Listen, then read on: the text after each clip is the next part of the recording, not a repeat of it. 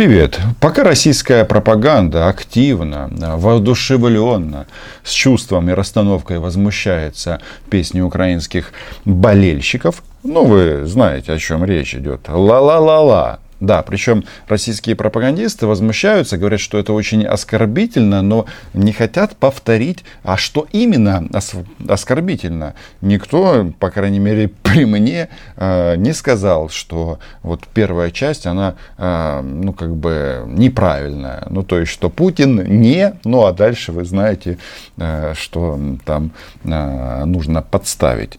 Потому что мы люди культурные, матом не ругаемся в публичных местах, а видеоблог это публичное место. Тем более Владимир Владимирович, как он недавно сказал в интервью американским журналистам, ни на что не, не обижается по той причине, что он уже привык. И ну, раз он не обижается, то что российские пропагандистки, нер... пропагандисты и пропагандистки нервничают, я не знаю. Но а, дело в том, что пока а, вот а, мозги а, такого среднестатистического россиянина заняты вот этим, происходят э, другие события, важные события по Украине. Дело в том, что Российская Федерация, вы знаете, она впряглась за своих друзей в Украине.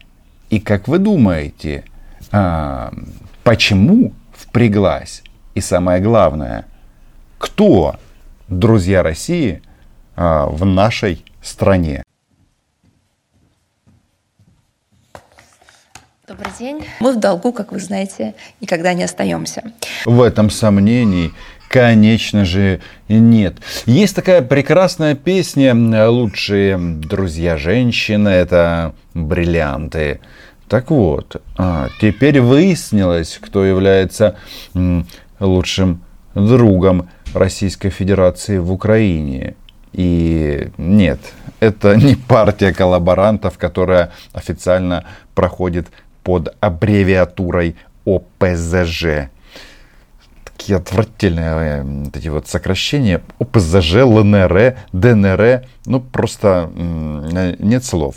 Так вот, а, на днях Министерство иностранных дел Российской Федерации опубликовало очень такое пространное, объемное заявление, которое называется «Комментарий официального представителя МИД России Захаровой о ситуации в Украине». Эм, а он мятежно ищет бури, как будто в буре есть покой. Текст очень пространный, сказано здесь обо всем. Ну, смысл э, главный сводится к чему? Что Украина это очень плохо сама по себе. Они тут рассказывают вот эту вот э, историю, что э, украинские спецы обнулили пять российских коллаборантов. Ну, как говорится, всякое бывает, хотя украинская официальная сторона это все опровергает. Вполне возможно, что действительно они сами себя по пьяни перестреляли. Ну, не знаю, что там было, но как бы, знаете, начинается вот с этого, потом страхи тут всякие наводятся о том, что э, в, законо, в законотворческой сфере э, вбрасываются инициативы, идущие в разрез с Минскими соглашениями, пишет тут нам Мария Захарова, и способные эти законотворческие инициативы создать, как тут они тут пишут, новые разделительные линии в украинском обществе. Хм. Это особо цинично по той причине, что его темнейшество как-то совсем недавно, это Владислав Сурков, который а, и создал вот эту вот а, зону бесправия на оккупированном востоке Украины, то есть бывший куратор оккупированного Донбасса, который назвал Минские соглашения первым официальным документом разделения Украины. А вот э, Захарова нам тут пишет, что это, а вот Украина там что-то делает и создает новые разделительные линии. А, спасибо, нам уже создавать ничего не надо. По той причине, что это не разделительные линии, это окопы, это линия фронта. А, ну да, чтобы не называть вещи своими именами, можно назвать это разделительными линиями. Но мы Э, здесь специализируемся на другом. Называем мы все своими именами. Кстати, Подписывайтесь э, на канал, э, ставьте лайки, это всегда помогает. Да, в этом заявлении тут масса есть таких слов, ну то есть а, то, что уже говорил Путин по поводу того, что законопроект о коренных народах очень, он дискриминационный, хотя все прекрасно понимают, и э, в международных документах все это написано, что коренные народы это те, э, которые являются национальным меньшинством и которые не имеют э, государства своего. В данном случае речь идет в первую очередь о крымских татарах. А Мария Владимировна говорит, что коренным народом в Украине должны быть русские. Боже мой, чем люди занимаются? А чем люди занимаются? Чем занимается Захарова на работе? Цитирую. Под предлогом борьбы с олигархами недавно Зеленским внесен законопроект о предотвращении угроз национальной безопасности, связанных с чрезмерным влиянием лиц, которые имеют значительные экономические или политический э, вес в общественной жизни э, в скобках олигархов. Э, то есть Россия, МИД решили неожиданно для всех заступиться за украинских власть имущих, за украинских олигархов. Это, знаете, интересная мысль в том плане, даже продолжение мысли, что для них что важно? Чтобы Украина вообще не развивалась. Вот когда был внесен законопроект Зеленским о ликвидации окружного административного суда Киева, ну это вот то есть, э, ну, самые такие уже пораженные коррупционеры э, во главе с судьей Вовком. Мария Владимировна тоже говорит, как вы смеете, как вы смеете трогать честное правосудие. И тут а, подобная ситуация. Цитирую официальную позицию Российской Федерации. В случае его одобрения закона об олигархах, президент получит весьма широкие возможности для избирательного, или лучше сказать, волюнтаристского применения новых правовых норм – Существенно расширится и полномочия СНБО. Все это больше похоже на инструмент для расправы с неугодными киевским властям политиками и бизнесменам.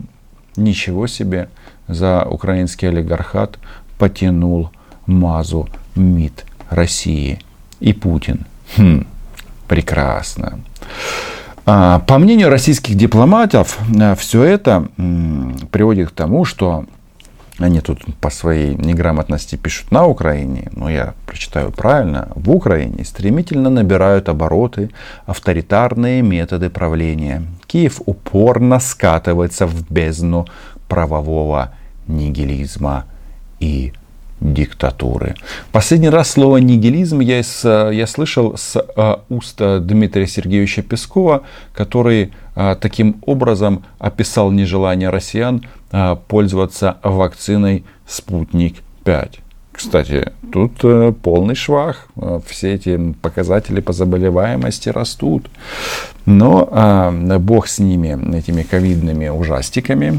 Потому что у нас, кстати, как показывают очереди желающих вакцинироваться достаточно, и это здорово. Но возникает вопрос, почему российская сторона так сильно э, печется об украинских олигархов?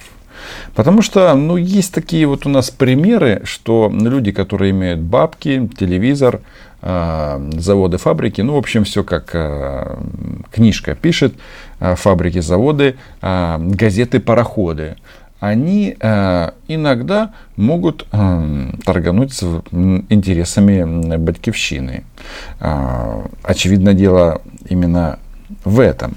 И в этом законе об олигархах, э, к нему все по-разному относятся. Кто-то считает, что этот закон специально придумали для того, чтобы каким-то образом прищучить Петра Алексеевича Порошенко. Тут мы все прекрасно знаем, что Зеленский не любит Порошенко, а Порошенко Зеленского. И пока, вроде как в публичном пространстве, они вместе конкурируют за одну булаву. Зеленский опережает ну, к тому, что он ей уже обладает. Этот закон а, о борьбе с олигархами, он еще не принят, и а, вполне возможно, что может из этой истории всей получиться, ну что, пшик, а, просто пшик, потому что у нас, к сожалению, в данном случае не хунта, а свободная страна с а, массой как бы вот этих систем сдержек и, и, противо, и противовесов. Причем все так настроено, что иногда сдержки и противовесы приводят к тому, что государство вообще никуда не двигается, ни вперед, ни назад. И вот сейчас РНБО, наверное, самый такой яркий орган, а, по сути, исполнительной власти в Украине, который не боится наживать врагов а, себе. И его решения меняют архитектуру а, политической жизни в Украине. Так вот, а, согласно этому законопроекту, кто может стать у нас олигархом?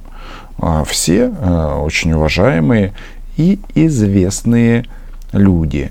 Например, кто же может в этот список попасть? Ренат Ахметов, Петр Порошенко, Дмитрий Фирташ – Игорь Коломойский, Виктор Пинчук, Сергей Левочкин, Виктор Медведчук.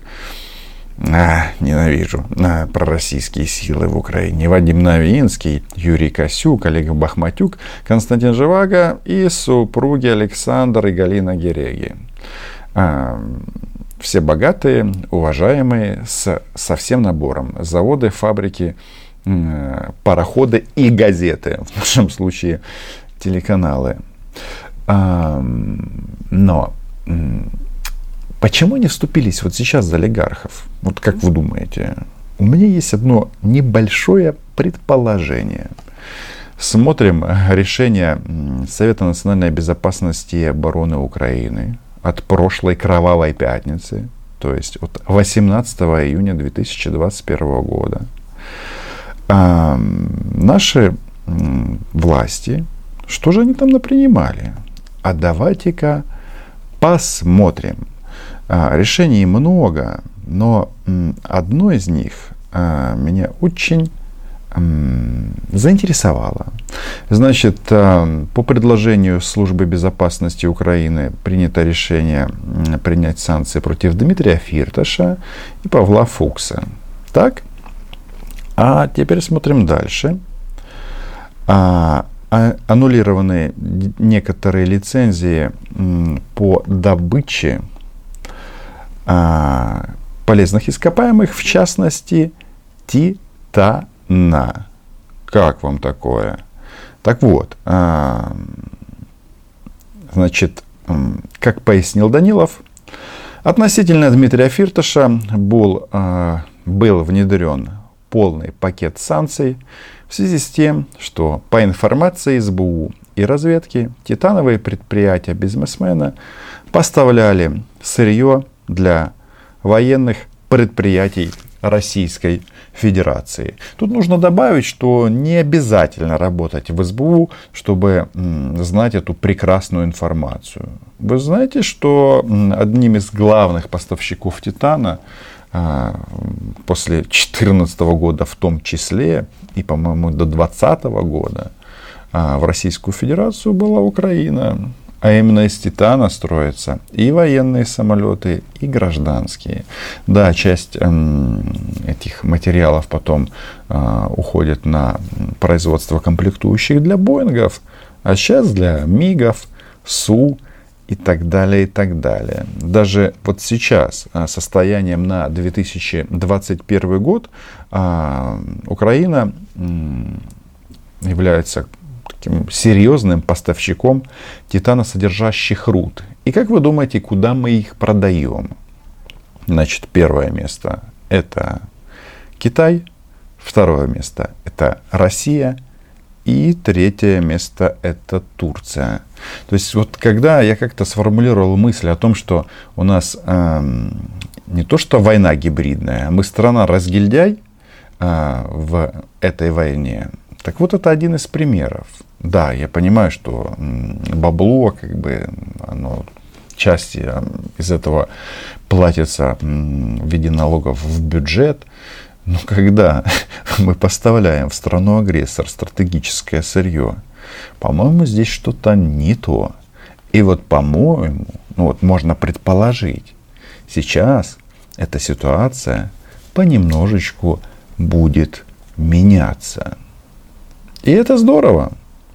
По той причине, что наши друзья, которые совсем нам не друзья, вот даже если вот взять такой один маленький, но очень показательный э, момент из брифинга Марии Владимировны. Да, они тут это все, кажется, окончательно превратили в карнавал, но карнавал со смыслом.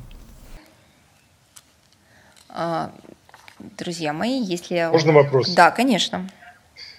Добрый день, Мария Владимировна. Я, как всегда, последний.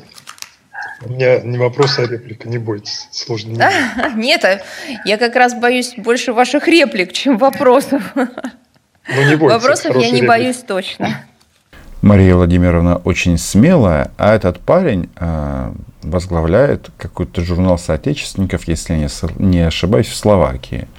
То есть это эталонный российский соотечественник, который очень скучает за родиной, но ехать на родину не хочет и э, требует помочь ему э, по месту жительства. Как Россия помогает? Потому что Крым и Донбасс они тоже называли соотечественниками.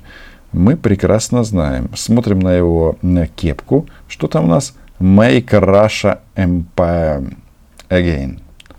Сделаем Россию снова империей в Словакии. Не знаю, надо это видео показать словацкому СБУ. На всякий случай. Э, Оперативность э, МИДа просто потрясающая. На прошлом брифинге э, я задавал вопрос о соотечественниках и о возможности получать документы, вид на жительство, паспорта в наших посольствах за границей. Так спасибо, что нас не забываете. И те слова, которые впервые появились в нашей Конституции, соотечественники, эти слова э, вы э, не просто, они там записаны, вы не просто их слышите, знаете, а реально помогаете нам. И вместе мы будем укреплять нашу родину. Все же нас 20-30 миллионов человек. А родина у них, как вы понимаете, Россия, Российская империя. А, Вот э, они классные, они сказочные, потому что считается, как-то все подается, что задача российских соотечественников это разрушить страны, в которых они проживают. Единственное, хочу вам напомнить, товарищи, не повторяйте ошибки украинских уродов, а то они потом переезжают в Москву и грустят здесь. А, Так хотели, допустим, очистить Украину а, от украинцев. А, Частично они это сделали в Крыму и на Донбассе, но в Киеве они уже жить не могут, а в Москве им грустно, потому что им денег не платят. Вот мне подарили наши друзья такую шапочку. Я вначале думала, что это Видно? а, кепка Make America Great Again. Нет, не make Russia great э, again. Здесь написано э, про империю. Удивилась, почему этим должны заниматься российские соотечественники. Они не хотят оста- оставаться в стороне от тех больших дел, которые делаются. А что на ней тех- написано, я не вижу. Видно? А, теперь вижу. Make Russia Great Again. Ну, мне Э. кажется, мне кажется, я бы э, посчитала эту надпись весьма спорной. Мне кажется, у нас такой вопрос никогда не стоял. Хорошо. Мы поменяем на другую. Ну, это, по крайней мере, тематически. Что любопытно, посыл первой кепочки и второй не сильно отличается. Но про олигархов вы украинских все прекрасно поняли и осознали. А Лучшие друзья России украинские олигархи. Хотя вот этот вот вопрос, он как бы требует все-таки некоторого прояснения. Украинским олигархам на заметку. Придут русские, они у вас все заберут. А, смотри на оккупированный Крым и Донбасс. Ну а вы, конечно же, подписывайтесь на мой YouTube канал. Называем здесь вещи своими именами. Чао.